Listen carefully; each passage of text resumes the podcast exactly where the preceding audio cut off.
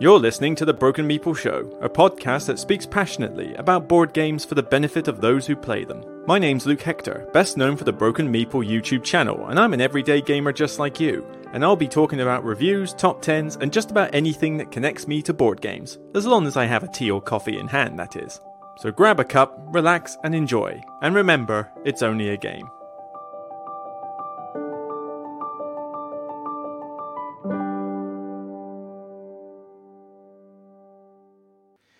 Hi, everybody. Luke Hector here on April the 30th, 2023. I have literally just recorded this podcast for about five seconds, and already the Wi Fi signal wanted to cut out briefly, so I had to do that sentence for another time. That's the first for this podcast. But yeah, this is another episode, episode 70. I've done this 70 times now. Not the podcast in general, I've done that long before I started doing the Broken Meeple show, but in terms of this particular podcast series, when I renamed it, we're talking 70 episodes on. So, in terms of general things, I mean, health wise, not doing too bad. Still get a few headaches every now and again. People have asked me to sort of check in on that kind of thing. And, you know, most of the time I put it down to either being too tired, like, you know, inconsistent sleep, or staring at a PC screen all the time, which is why I now wear glasses, because anytime I have to stare at a laptop screen or preferably a TV, you know, mobile device, it's recommended I wear glasses now to stop my eyes straining to keep focus. And that sometimes could cause me more headaches.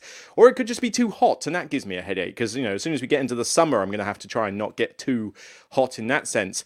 I don't know what causes them, frankly. I think it's just random and it's just tied to those things, but maybe I'll get it checked. I'll try and get it checked out at some point, maybe like visit a GP or something, and just to make certain that there's nothing more sinister underlying. But yeah, they can get annoying. They don't uh, wipe me out. It's not like getting the flu or the cold, but they're just there. They're just sort of debilitating. It's just like having somebody constantly press on your head for a while. It's it's kind of weird, but just been to the gym, so I've done a bit of uh, weightlifting, and that's uh, helped today's one anyway. But otherwise, all pretty good. Terms of the channel, the channel has been doing okay. I mean, I've had a couple of videos this week from uh, the Alley Cat Games new lineup, which is Phantom Ink. and Rome in a Day. Not the best of views though, they're struggling to even meet a thousand, but they were quick draw reviews, and these are two games that are not going to be that popular. I mean, Rome in a Day is not even released yet. They're both coming out in the UK in the UK Games Expo. But Rome in a Day is a short little filler, and Phantom Ink. is a party game which has already been out in the States, I believe, for a year or two at least, maybe even a couple of years, something like that. And yeah, I wasn't expecting them to get exactly a ton of views. So these two are pretty light affair. But if you are going to the UK Games Expo and you are interested in these two, then please, by all means, give them a watch. Uh, the Orichalcum giveaway, I announced the results on a video, so that doesn't really count. That was just to announce the winner. Uh, the recipient has already got their game, uh, Mr. Craig Higginson in Wales, so I hope you're enjoying your copy because you definitely have got it now, because I know, because I've got the delivery notification saying you have. But other than that, the top 10 nature themed games. Has not done as well as I would have hoped, actually. It's only 3,000 views, and that's quite low for a top 10. A top 10 normally does at least twice that. I mean, take a look at the immersive games. The immersive games was only a week before that, and that's at 8,500. So that one's kind of peaked at 3,000. I'm not quite sure why. Whether people are getting sick and tired of nature games, or perhaps too many nature game lists have come out recently, and so people are just getting a bit tired of seeing similar stuff on there. Although I would argue I've got a few different ones on there. But yeah, just for some reason, that one just isn't doing as well, which is a bit of a shame given that they take a lot of time to do. But like, like I say, if you have not watched it yet, then please do. There's some very nice games on there, particularly from an aesthetics point of view, and certainly worth giving a look. But yeah, that's kind of it for content for the last couple of weeks because this is a time of year where nothing gets released. Like, nothing gets released. It's just constant you know basic stuff and eh, or like TCGs and that. So there hasn't really been anything new to review, which is why I've managed to now finally, as they've just released UK stock now, get a copy of Revive. Uh, Kienda has uh, you know sponsored the channel with a copy of Revive, and it's the intention for me to give a full detailed review because I asked the Patreons uh, whether they wanted me to do so, and they unanimously said yes. So a lot of people want me to review Revive because, to be fair, it came out around Essen time last year, and there was a lot of hype for it. There was a lot of reviewers saying this is 9 out of 10, 10 out of 10, praise, praise, praise, praise, praise. Now, of course, much like with Earth, that makes me feel a bit skeptical because when a lot of people hype it up like that, you have to kind of gauge that maybe there's some uh, sugar coating going on. But I then reviewed Earth, and yes, that does have some problems, but I did agree that it was an excellent game. I have played Revive. Uh, uh, uh a viewer showed me it at uh, last GridCon, and I enjoyed my play of it there. It took a while, and we did get a, one or two rules wrong, but I did enjoy it. So I thought this game has potential. But I now need to get cracking with the solo mode. I've already got it unboxed downstairs. I'm going to do some solo modes this bank holiday weekend and probably get it played multiplayer on Monday as well. And then over the next week, I'll play it more and more. It will be my game of focus for the next week and a bit. Uh, get enough plays in, and then I can give a full detailed review probably the week after, or at least record it the week after. So bear with me. It's going to take a little bit of time, but you know, I will eventually get that full review done for your viewing pleasure, hopefully, or more to the point, your viewing information, because at the end of the day, I'm trying to do honest reviews that give useful info. Now, in terms of uh, other bits with the channel, one thing I do want to mention is uh, subscribers 19,882. We're getting closer and closer to that 20,000 mark, although we're behind schedule as to where I thought we would be. I thought we would be a bit closer than we are now, but 118 subscribers and we hit the big 20,000 milestone, which is going to be pretty insane. Now, people have asked if I'm going to do anything special for the 20,000 uh, milestone, and I, I will. I'm not going to just let it slide, but I don't know exactly what to do. Now, I might do a couple of milestones in the 19900s in the sense by maybe saying I'll do a, a tier maker live stream where I vote on my favorites of the Marvel MCU movies and stuff like that. Because I know a lot of channels have done that and I do like Marvel, so that'd be pretty sweet for me. But I'm not certain on this, okay? It's a. It's a lot of hassle, it's a lot of faff, and it's stuff to arrange and stuff to learn. But I may, may consider something that people have asked me to do for a long time, which is to do merchandising. And by merchandising, I mean t shirts and that kind of thing. Because a lot of people have asked, you know, can I get a t shirt with your logo on it and stuff like that. And I've always thought, who on earth wants to wear a t shirt with my logo on it? Just like my random mutterings and, you know, stuff like that. But apparently, some people would like it, and some other smaller channels, Board Gaming Ramblings, and a few others, you know, do it as well. And it's like, all right, maybe it's about time I actually did have maybe two or three t shirts and maybe a mug or something. You know, I mean, I find mugs more useful than t shirts, frankly, you know, because at the end of the day, I wear the same stuff most of the time just so that I can get, you know, be comfortable. Although I did show off a few gaming t shirts from uh, you know, an Etsy seller, uh, check out my, I believe it was the last top 10 I did, the Nature one, uh, where I've done a promo on them. But you'll find out more details when I talk about the UK Games Expo because they'll be appearing there. But mugs for me are more useful. I mean, being able to get my coffee and tea in a, you know, a Le Creuset mug so it's nice and warm for ages is very nice. Mmm. Chamomile tea, lovely.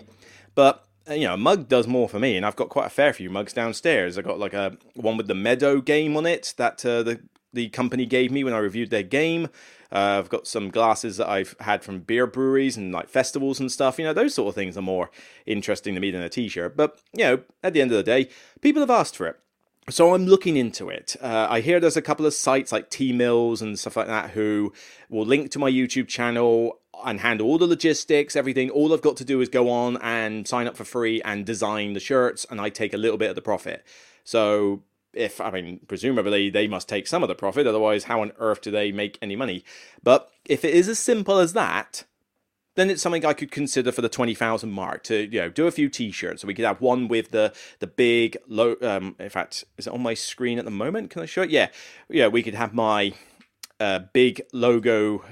Uh, yeah, the channel, the Broken Meeple, so the one with the meeple and the broken line for it, the blue and the green. You know, we we could have a shirt with just that on the front. Uh, we could have a, a, couple of variations of my logo that I do have and, and have used. You know, so they could work as well. I've got one with like the broken meeple with words, so you could have the logo. You could have one with the words.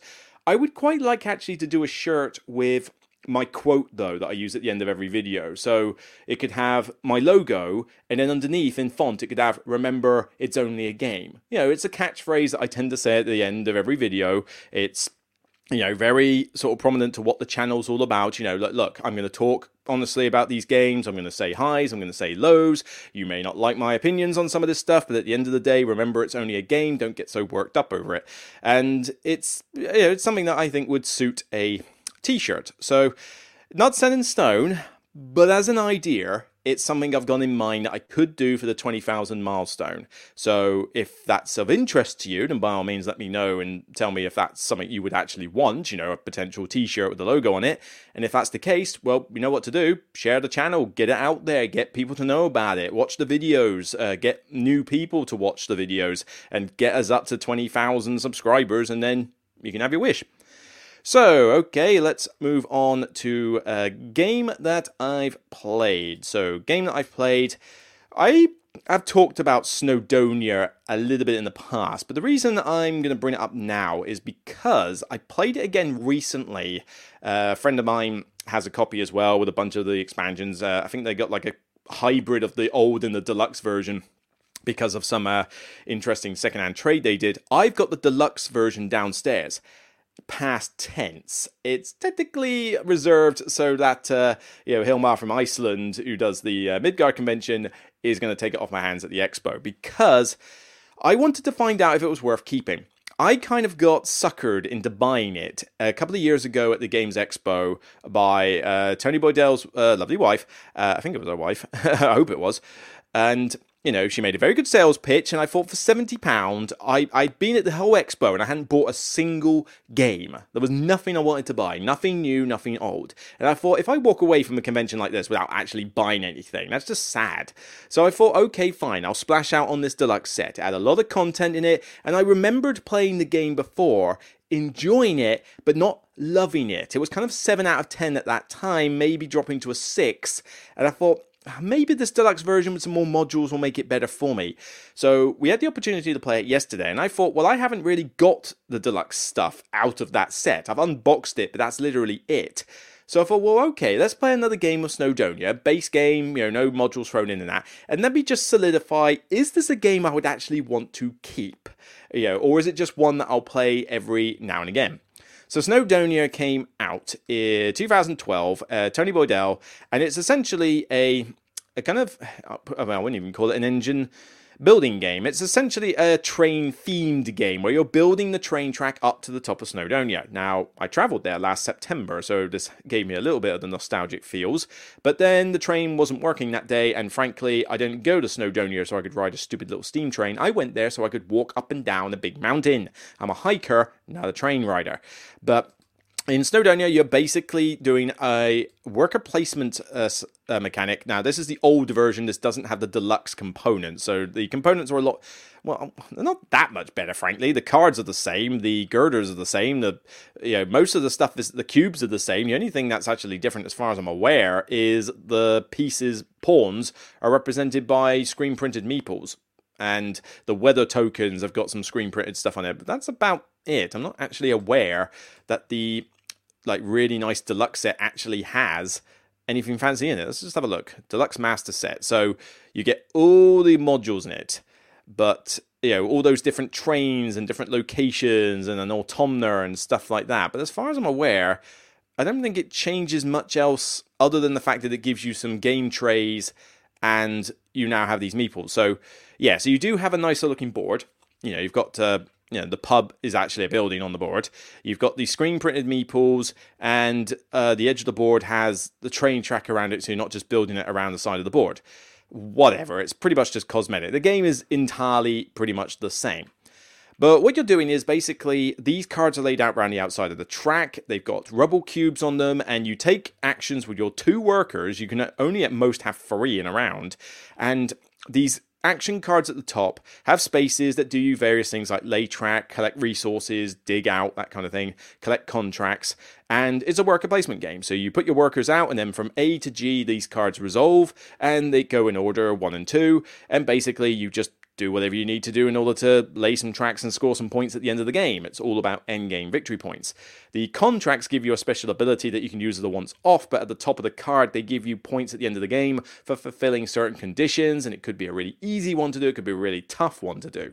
So that's not much else to really say about it. It's a relatively tight game. The worker placement spots are not plentiful, regardless of the player count, and you're certainly going to have to put up with the fact that this is a game about timing. A lot of the stuff that happens is paramount as to when it happens, because you may want to dig out some rubble to clear some spaces which will give you some VP. But of course, you need to excavate when that's the case. If someone goes before you and clears it off by some other means, it throws you for a loop. Uh, you might want to build a train track, but if somebody goes there and builds it first, you're kind of in trouble.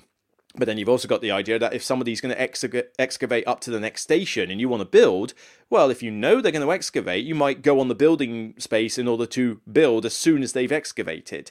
You, you basically have to travel around the track in sequence. So if you haven't dug as far enough to get to the station, you can't interact with that station, which is basically just pay stone and girders to put tokens down for victory points. It's pretty generic. But the real sort of crux of this is that the game has an inbuilt timer with these events, and as these events happen, the track gets built around the outside if you're going too slow. So the game goes at a pretty good pace.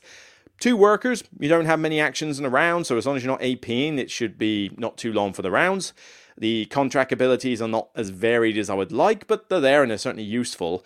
The main thing I like with the game is the weather effects. The fact that the rate at which you excavate and lay down tracks is dictated by a weather track in which you know the next couple of rounds, but not necessarily after that.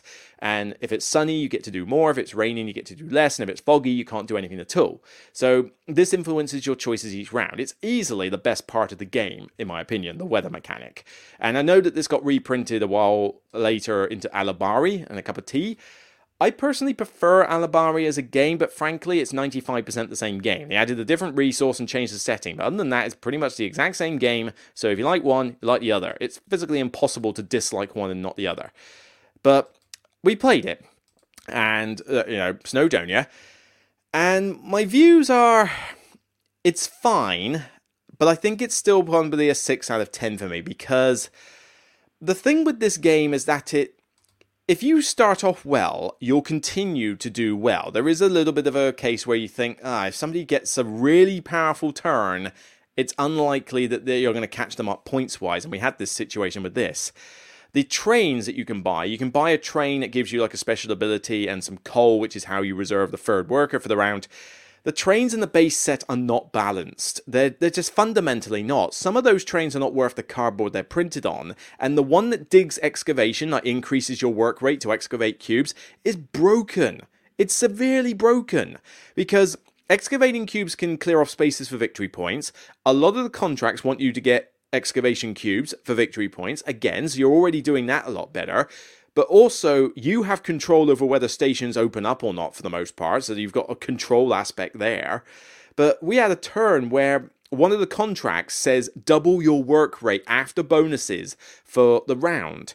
So somebody basically had the easy point of, oh, it's sunny, we're at max rate. Okay, I'll put two workers on excavate, trigger this, now I take off 20 cubes, 10 per worker. Ridiculous. I mean, that's a that's a completely broken turn. Nothing else in the game can possibly give you as much of a swing for little to no effort as that. And it wasn't that much effort. You literally just had to go, oh, it's sunny. We've got max rate. I've got the train. Cool. I'll put two workers there then. Done. That's it. That's not a lot of effort. And funny enough, I called it at that point thinking, well, he's won the game then. There's no way we're going to catch up for that. And yeah, the points were like 81, 82, 84, and 134. It was a complete massacre. Now, with the modules, you can offset this by simply just putting in different train modules. So, yes, I think that train is overpowered. I think the base set trains aren't very good. Replace it with a module set and give me a new set of trains. Perfect. You know, I would perfectly be fine to say that that problem can be mitigated pretty easily with the expansions. There are too many expansions. I mean, seriously, do we need 150 odd different train locations and God knows what else? I mean, they they jump the shark with a lot of these. They go from storybooks, they've got Cthulhu ones, they got the Isle of Man, they got Yeti in one of them, they got goats in another one. It's just like, okay, you're jumping the shark a bit with this uh, whole game here. But the game is smooth, it is elegant. How on earth did this guy get 229 points? Uh, uh, this has to have been with. No, this can't be right. Somebody's added this up wrong. Uh, yeah, I think somebody's added these points up on 82, 147.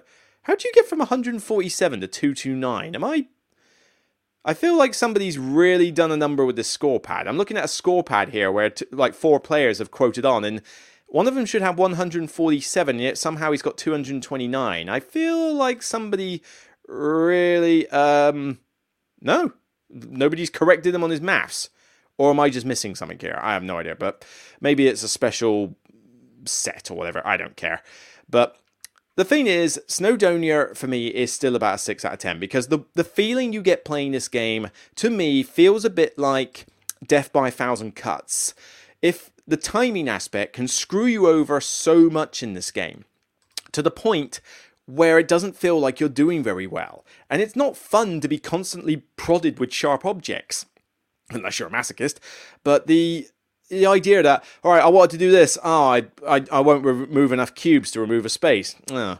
All right, oh, I want to do this. Oh, the fog's coming out. Oh, right, I've got no chance. All right, I want to do this. Oh, the event just built over my space. Mm, right. Um. Okay, I want to get these resources. Oh, you've just taken the ones I wanted. That? Oh, I want to go to this space. Oh, you've just gone before me, and now that's that. It there's a lot of stuff in this game that's kind of prodding you at times. And then to you know, they have the nerve to give you the space action on the on the end, the surveyor. Move your surveyor around the edge of the track and it will score you points. It is basically the action to do if you have nothing better to do because it's a waste of time.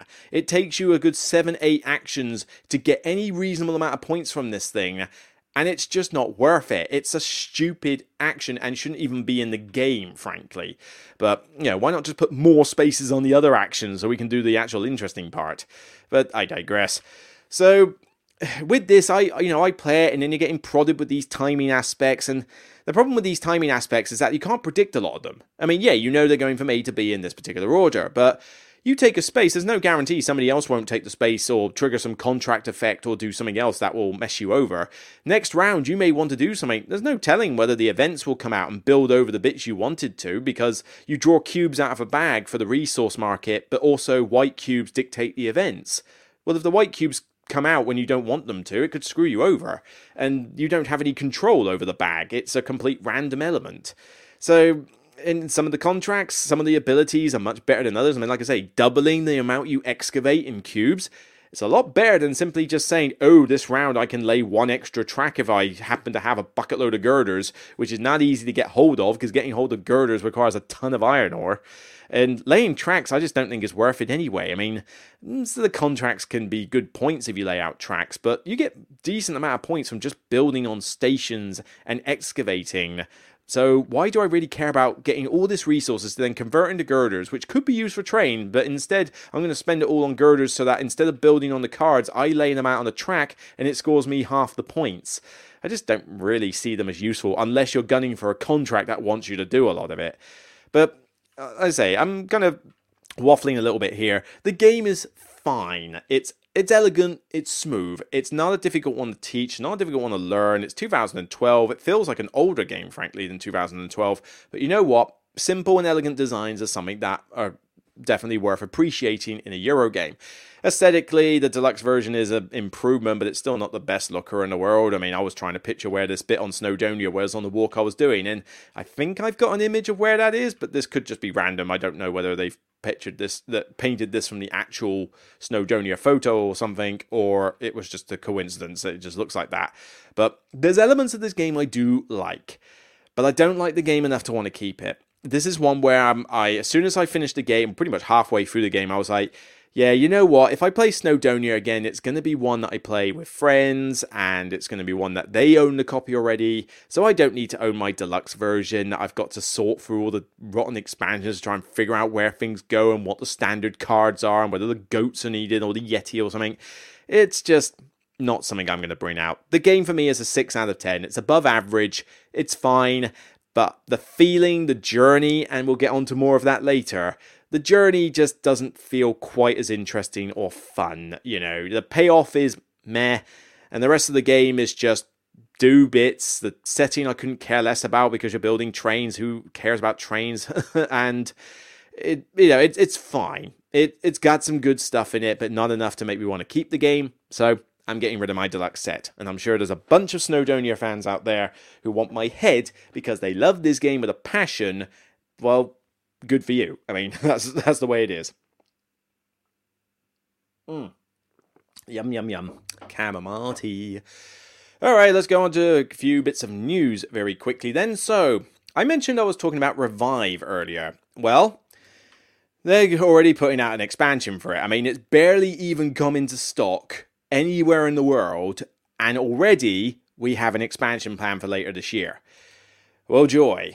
Now, that's not to say it's a bad thing. I mean, I like this cover, and you know, expansions are good, providing it's mainly more of the same stuff. You know, more of the same.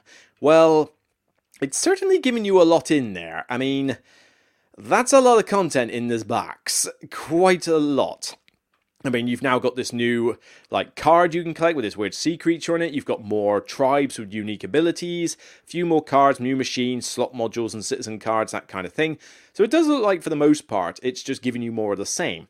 Good, because that's the only thing I would want from the expansion. I mean, the game's already a two and a half to three hour Euro.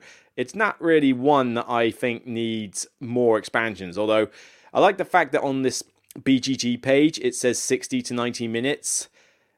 90 to 120, whatever. This is a two to three hour game. It's not 90 minutes, unless you're playing it solo, I guess. And certainly, I don't see why this would make it any shorter. Seriously, does anybody check the stats they put on these things, honestly? Or they just take it as gospel or just put it in or get somebody to write it in in crayon? I don't know. But you now have a new mysterious life form, Skithoth. Whatever, I can't pronounce it. The game has no theme anyway, so I don't even know why they're bothering to make it sound like it's story based. Lives in the giant lakes that are formed by meltwater from the glaciers. By building near lakes, you gain devotion points, which lets you access the new and powerful cards. You can also use the switch action to initiate journeys, sending your citizen to get more devotion. And you have four tribes. Um, one has a day and night cycle. The other one has powerful gadgets. Uh, one has huge gates that they can switch on, on and off.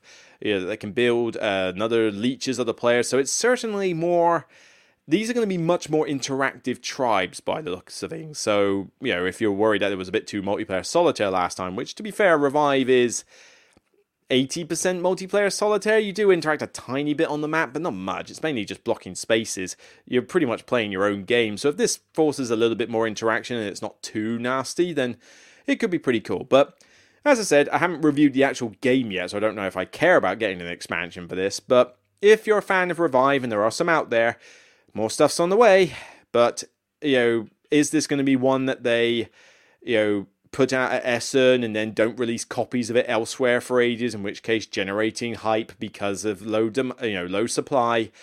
If you're going to release this expansion a Porter, release it worldwide, release it properly. Don't make it an Essen only release for six months. It's not good. Right. Uh, well, here's something that you also probably won't care about.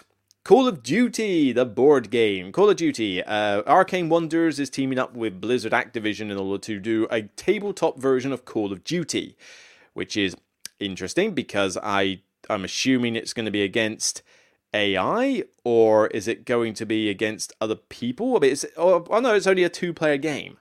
Oh wait, so this is going to be a massive game with miniatures and stuff. I suspect that's going to have just two players, so one against the other. I mean, Call of Duty is a fun enough PC game. I personally prefer the Battlefields, although to be fair, the Battlefields have been run into the ground now thanks to DICE and EA's stupid practices and getting rid of their talent. And even the older Battlefield games, as much as I do play Battlefield 4 online, is ripe with either, you know, empty servers and hackers and cheaters aplenty. So it's a dying trade, frankly. Call of Duty, again, hackers and cheaters quite plentiful online, but also I kind of prefer the whole conquest objective style of Battlefield with teams and vehicles and stuff than I do the just run and gun and twitch shooter who's got the best kill death ratio as if anybody gives a monkeys. It's, you know, I, I hate these people online. You know, I'm in Battlefield trying to take flags, I'm trying to get bombs to locations, I am protecting others, repairing others, resupplying and re- reviving. I don't give a monkeys if I have a kill death ratio of 1 to 10, 10 to 1, 50 to 2 deaths. Who cares? It's a computer game. Nobody gives a monkeys if you're good at a computer game. Get a life. But I'm going off on a tangent there. But yeah, Call of Duty, the board game. I'm not exactly holding my breath for this. I mean, Arcane Wonders does some good stuff. There's a good thing. I mean, if this was Cool Mini or not, I'd roll my eyes and just completely gloss over it because I would just imagine it's just going to be loads of miniatures, too expensive, and not designed that well. But Arcane Wonders could do some fun stuff here, or at least try something a bit different. What worries me is that this has got Blizzard Activision's name on it, and that means an IP, which means you've got to pay lots of money to the IP, which means this is going to be expensive, and I think it's coming to Kickstarter eventually, so I'm pretty certain it will be a Kickstarter. And if that's the case, you know this is going to cost a fortune, because Arcane Wonders don't do very cheap Kickstarters, and Activision and Blizzard are going to want a ton of money because they are just going to mince the publisher for money for the IP and that means it's going to cost a lot for what you get. And hopefully, Activision don't join in the game design because, frankly, um, does anybody think that most of the stuff, you know, I mean, forgetting Call of Duty, Blizzard Activision is not exactly in people's popular books right now, is it? The games they make are usually garbage. Every time they try to remake something from the past, like Warcraft or Diablo and that, they basically microtransaction it up to hell and back and just take advantage of people's nostalgia. Uh, they've you know just made some stupid decisions with their practices. They then they got screwed over before. Remember the whole controversy with Blizzard and the uh, uh, the Bill Cosby room and the lawsuit they got. Yeah, um, Suffice to say, people really shouldn't be giving Blizzard and Activision much money right now, but there are still people out there who will spend £50,000 on a gun skin for their games. I mean, you know, there are some crazy people out there with more money than common sense and intelligence.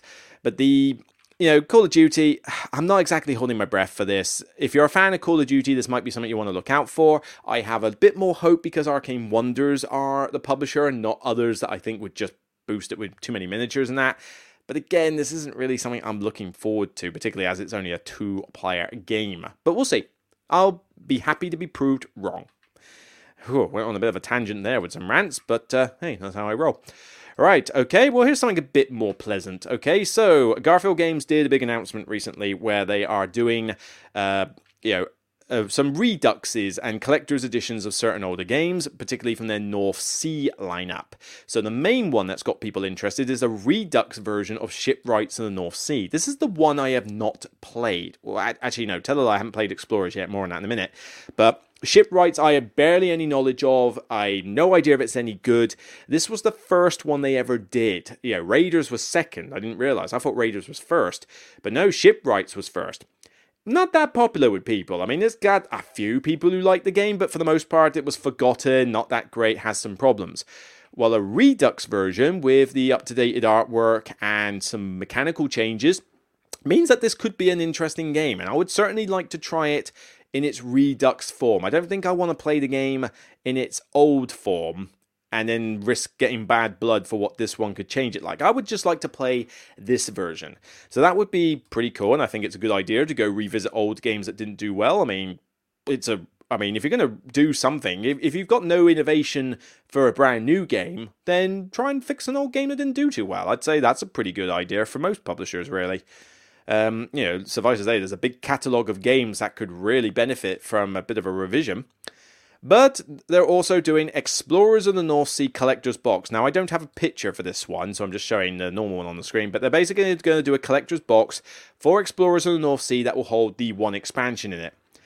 Now, this has me puzzled a little bit because Explorers of the North Sea only has one expansion. And I have Explorers of the North Sea with the expansion, and it all fits in one box pretty easily without that much problematic setup. This doesn't feel to me like a game that needs a collector's box. Raiders had two expansions.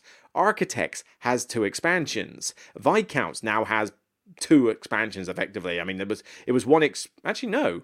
Well, technically one expansion, yeah, because those two mini expansions were basically combined into one. There was no point to package them separately. That was a dumb move. But uh and Paladins has one expansion. So yeah, I guess they didn't necessarily need collector's boxes, but then they have a lot more. Sto- they have a lot more pieces, so storage is a problem with them. But I just don't see Explorers of the North Sea needing a storage box. And I haven't even played Explorers yet. I've got it. I've got Rocks of Ruin in it. I've read the rules. I can just never be bothered to take it to a night and play it because there's just something about the game as I read the rules that just makes it sound like this game's going to be pretty dull, pretty boring. You know, a very mediocre, meh, pick up and deliver game. And I just don't know if I want to waste my time with it. I think at some point I will play it to see if it's a keeper because I've gone to the effort of getting the expansion in that so I could give my thoughts on the game. So I'd be letting people down if I didn't play it and give my thoughts on it in a podcast episode. I just need to get the motivation and the willpower to do it.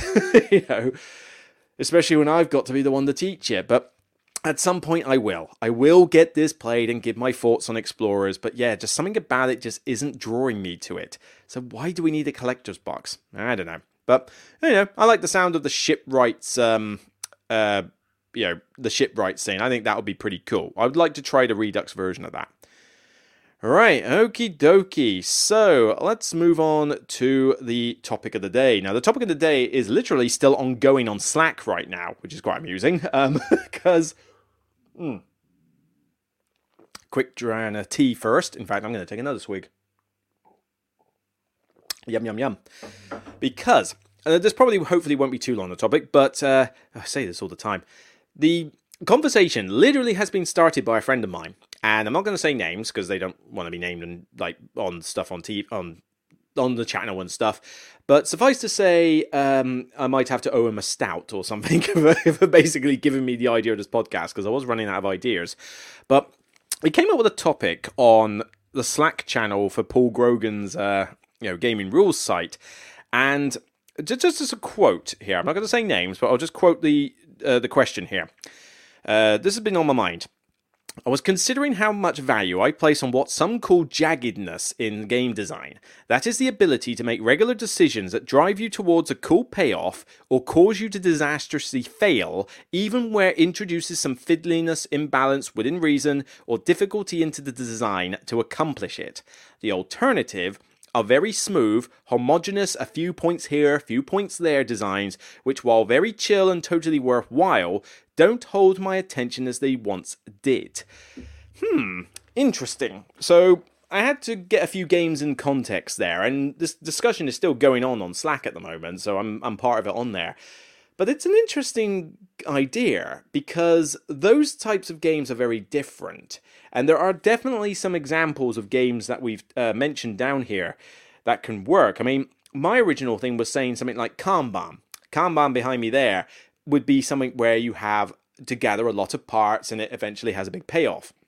Where something like Earth, that I taught them recently, and he likes the game, is more on the homogenous side. You do a bit here, you do a bit there, a bit there, everything gets you a few points from bits and bobs, but you don't really know what the payoff is until the very end, and even then it's basically to add up to a bucket load of points. So he's kind of incenting that, you know, he's more into the idea of the big payoffs. Now, you know, games that he's mentioned that, you know, work for him, like Feudum. Feudum uh, as a game we both like. Now, I like it for the guilds, he likes it for the big payoff. But then he's also mentioned, uh, and we do differ on opinions on a few games here. Like for example, he really likes uh, Lorenzo il Magnifico and um, what was the other one? And Imperial Steam. They are both games that I wish would burn in hell. But the idea is, is that uh, trying to find the quote. Urgh, can't find it. Uh, yeah, you have to really think about your choices as they can really pay off or crash horribly. Unless you're playing Imperial Steam, in which case uh, you make a wrong choice at the start and you crash and derail and then you never get back on the track. So, and that's Food Chain Magnate as well, as another example of this. But this will be interesting because I thought about, well, okay, where do I stand on this? And for me, the payoff in the game isn't the interesting part for a game for me. Some people are all about that payoff. You know, do I win? Do I lose? Did I get a really cool idea that worked? I don't care if I win or lose. I mean, I try to win. Obviously, I'm playing to win. And if I win, great. But if I lose, I don't care as long as the journey was fun. And there's the whole phrase of life is a journey, not a destination. Some of that is true and some of that is not when it comes to real life. But when it comes to a board game, I think pretty much all the time, you know, 99% of the time for me, it will be the journey, not the destination. The destination is did the payoff work? Did I win the game on victory points? Whatever. Who cares? Did I win Ark Nova the other day by 30 points? Did I barely win it by one? A win is a win, and at the end of the day, I enjoy the journey of Ark Nova to get to that point, so I'm happy. Pursuit of happiness. You don't care about the payoff at the end of Pursuit of Happiness. It's the journey of building up your life with those cards and having fun with the banter and that. Frostpunk.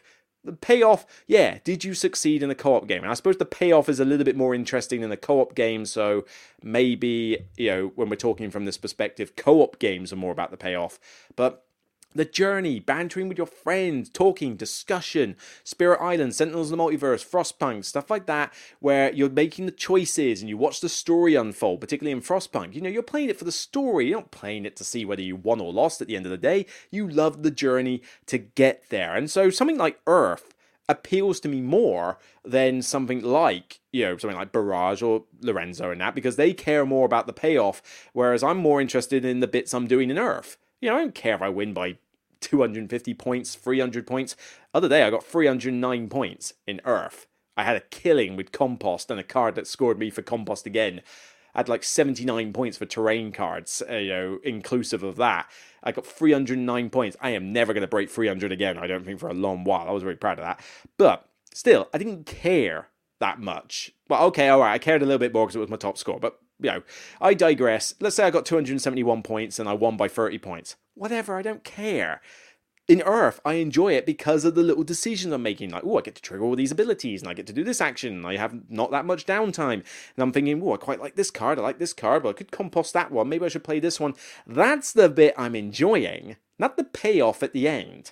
Now, the problem with these games that are all about payoffs is that, for example, you know, my friend mentioned things like uh, Imperial Steam, and others have mentioned things like Food Chain Magnate, for example.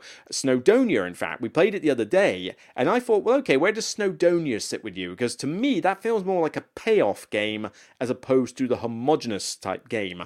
And I like I say, Snowdonia is barely a 6 out of 10 for me, but he likes it a lot more. Again, probably the reasoning, that similar reasoning. But games like Food Chain Magnate I cannot stand and want to see burned, you know, from existence because Food Chain Magnate, for example, you know, you play that game for four hours, and if you don't have, you know, if you don't start off well with Food Chain Magnate, you basically have to sit there for four hours just going through the motions with nothing to show for it, and that's it. I mean, the payoff is horrible in this game. You know, well, it depends. If you start off well in the first couple of turns, then you actually have a game to play, and so you might enjoy the journey, but at the end of the day, you're basically saying, right, did my early game go well? In which case, I get a giant payoff for it. Or did it not go well? Well, then it went catastrophically bad. But then for me, the journey sucks in this game because in Food Chain Magnate, I'm like, right, well, I started off bad because I did the two things, oh, sorry, I didn't do the exact order of play that you're supposed to do in this wretched piece of sh- crud game. Um, and so that means the rest of my game is ended. Like, I've got no chance to win. I'm just going through the motions, and I'm frustrated beyond belief. So the journey sucks in this, which is why I don't like this game, because I've got nothing during the game to enjoy you know, this game is bad. I hate it. Burn. Burn in hell, please. Get off the screen. Get off the screen now. Give me something else. Give me something nice. Ah, quick, quick, quick. No, not, not, ah. No, not Call of Duty game. Give me something nice. Uh, brr. Sentinels. I need to, I need to calm myself with some sentinels. Sentinels, save me. Save me. Give me something to look at. That's nice. Ah, there you go. Ah, that's better. Right, but, well, Sentinels, another thing. You know, yeah, the payoff. Did you beat the villain? Well, yeah, but did you have fun with the heroes, you know, doing all the different banter and comboing off these abilities? That's the bit I'm liking. Feudum's an interesting example, actually, because in Feudum, the we both like that game. But I think we like that game for different reasons because we both like the whole way it interacts and the guilds and stuff like that. It's a sandbox game for me, which is what I like. But I think he likes it because of the payoff of like, you know, you have to do all this stuff and then eventually it comes together at the end. I'm playing it more because of the interaction of the guilds and the choices I'm making as the journey goes on. So we both like it, but for different ideas. Now, I don't think there's anything else in this chat that mentioned. Well, Barrage was the other one, and again, Barrage Burn in Hell. But that one's not it. I mean, that one again, the journey sucks because as soon as you know, you're constantly being screwed over in Barrage. You know, there's nothing fun about constantly being kicked. Yeah, you know, the way I described it was basically that it's the equivalent of you know, going to you're on a train, which is already bad enough for me or something, and you, you know, I'm I'm getting a train from Portsmouth to Birmingham, and on that train journey, someone every mile is kicking me in the nuts. That's playing barrage. Okay, you're getting kicked in the nuts every mile, and your final destination at the end of the day is Birmingham. So all in all, you're still in a bad place. Now, the payoff. Let's say I, I mean, the first time I played Barrage, I won. I won. I, I don't know how I won. I barely won by a point, and I think it was because I was playing the German faction. And if you build off the German board, they've got lots of VP tick incomes, and I think I just focused on that because let's face it, doing anything on this board was a waste of space. Because as soon as you build anywhere, somebody else comes by and goes, "Well, I'll steal it from you." Hee, in this fun. No, it's not. Oh, I hate this game. Um, but the yeah, ooh, sorry if I blew out the mic there for a second. But the the the thing with this is that I just built off the VP income of my board, and somehow that tick over beat people actually playing a game for electricity generation. How that happened, I have no idea. But so I won the game at the end. So did that make the game experience better? No. I don't care that I won the game. The journey still sucked. I don't care if, uh, you know, I mean, that metaphor I used a minute ago with the whole going to Birmingham being kicked in the nuts all the time, right? I don't care if at the end of this journey I'm then rewarded with a big gallon of uh, Cornish vanilla ice cream. Okay, I love ice cream. I love Cornish ice cream. You know, brilliant. That's nice to get at the end. But at the end of the day, I'm still in Birmingham with crushed nuts. That doesn't mean that the journey was any better. Just because I've now got a bowl of ice cream doesn't justify the horrible journey it took to get there. But if the payoff is maybe a little anticlimactic, or, you know, ah, oh, there wasn't a big ice cream at the end of the day, oh well, whatever. I still had fun getting here. You know, that's the difference maybe with say, you know, going on the going on the cruise ship. So, for example, I've been on the the cruise recently, and you know, we went to uh, um, uh, was was it Munich? No, it wasn't Munich. It wasn't Berlin. I've forgotten the name of the German city I went to on my cruise. And this is a slight problem because. Oh, was it Hamburg? Yeah, I think it was Hamburg. And and why did I forget it? Well, because honestly, I found Hamburg to be a bit of a boring city. It was a Sunday, nothing was open, and there was just not really much to do. I went on a cycle ride round it, but the weather wasn't great. The cycle ride was good, you know, to cycle from the cruise port underneath that tunnel that goes from the port into the sort of city centre-ish area of Hamburg. Uh, that was built in the war or something. You know, I forget. I forgot the history lesson I was being given, but the you know that tunnel was pretty cool. And cycling around Hamburg, there's a nice lake and it was all nice, but for the most part, I was kind of bored with Hamburg. It just wasn't really a city that looked to me like a ooh, party city or place to be, not compared to somewhere like Bruges, for example. But the cruise ship is great. It's lovely. I can go on, uh, go to saunas. I can drink cocktails and stuff, and you know have lovely meals. Go for shows. I love cruises. Now, this is the example of where the payoff isn't as great. You know, I sit on a cruise ship for two days. I'm enjoying myself, having the drink, shows, going for swims, and all that lot, going to the gym and that. And I'm like, yeah, I'm having a good time on this cruise ship. Oh, we finally got to Hamburg, and it's not as great as I would have hoped. Oh, that's a bit of a shame. But I still had a good two days getting there. Yes, the payoff wasn't perfect. I lost the game. I came second. Didn't win. But if I enjoyed the game, who cares? Pursuit of happiness. You know, ah, I'm going to try and win, I'm going to try and win. Ah, you overtook me and you beat me by two points. Oh, well, look at this family I built up here and all these weirds, and I built a bonsai tree and stuff like that. That's the kind of thing that, you know, makes me enjoy the game. So, this is, I'm curious where people sit. You know, do you prefer the big payoff at the end? You're not too fussed about you know, the build up it's going to take to get there, whether the, it could crash and burn horrendously if you make bad moves or the such and such or are you more like me where you like those homogenous games where, you know, you do a bit, you do lots of cool decisions and that, and if you do well with those decisions, you will win, but it's not quite the same as building up. It, it couldn't go as disastrously wrong as something in those other games. You know, I'd like to know where your stances are, but I mean, that's kind of the way I feel. You know, let's look at a, bit more of my collection to kind of grasp if, if this is still the case. I mean, I suppose there are exceptions. The Civilization games feel like more of a a payoffs type thing, you know, a new dawn in the Fantasy Flight 2010 one. So there are exceptions to the rule. I've already mentioned co-ops, but saying that a lot of these games I haven't played in a while, Civilization, uh, Forbidden Stars, stuff like that, you know, has generally been ones that require an effort, a payoff, and I haven't taken them off the shelf in a while. But then, you know, something like uh, Caverna. Caverna is a great example over there. So, you know, with Agricola, it feels more like the payoff tile game, whereas Caverna feels more like the homogenous one. You do a bit here and there. You grab a vegetable, it's worth a point. You grab a dog, it's worth a point. You grab a piggy, it's worth a point. You know, it's, point salads are good fun for that regard. Fields of Arle, perfect example. Everything you do in there is getting you points in some regard. But do you win the game at the end of Caverna or Fields of Arle? Whatever. I had fun building up my farm, my area, my stuff. I've got all the pigs, I've got all the sheep, you know, I've got all the tools and Fields of Arle and that. That's the bit that I'm enjoying and having fun with, which is possibly why I prefer those to Agricola, for example. Um, campaign games? I suppose campaign games, well, no, campaign games are about the journey. I mean, yeah, the payoff is maybe a little bit more important in there because if you if you get to the end and I mean Lords of the Ring Journeys to Middle Earth suffers from this. The payoffs in Lord of the Rings Journeys to Middle Earth suck. They're not good payoffs. The finales are too hard, too difficult, too swingy, and it's not like the story is fantastic in the game. It's more the mechanics and the stuff I'm doing that I'm enjoying. So I like the journey in it, no pun intended, more than the payoff.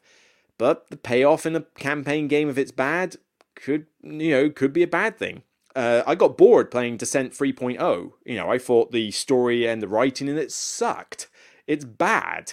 And so if I don't care about the characters or anything, why do I care about the rest of this game? Again, the journey's not good that means I'm not going to like it as much. Uh, let's see, what else have we got? Um, Seven Wonders? I mean, I suppose with shorter games, payoffs are okay. I suppose the time length's got to factor in because Seven Wonders is more of a. That one feels more like a payoff game. You're playing some cards and you're hoping it will kick in later, but then saying that you are making a lot of little decisions, and so those little decisions have importance. But that that, that game's done and dusted in 30 minutes. Splendor, it's done and dusted in 30 minutes. So a short game that's about payoffs is fine because you haven't invested so much time in it. I've mentioned a lot of games there where I don't like these payoffs, where if it goes wrong, you're there for ages.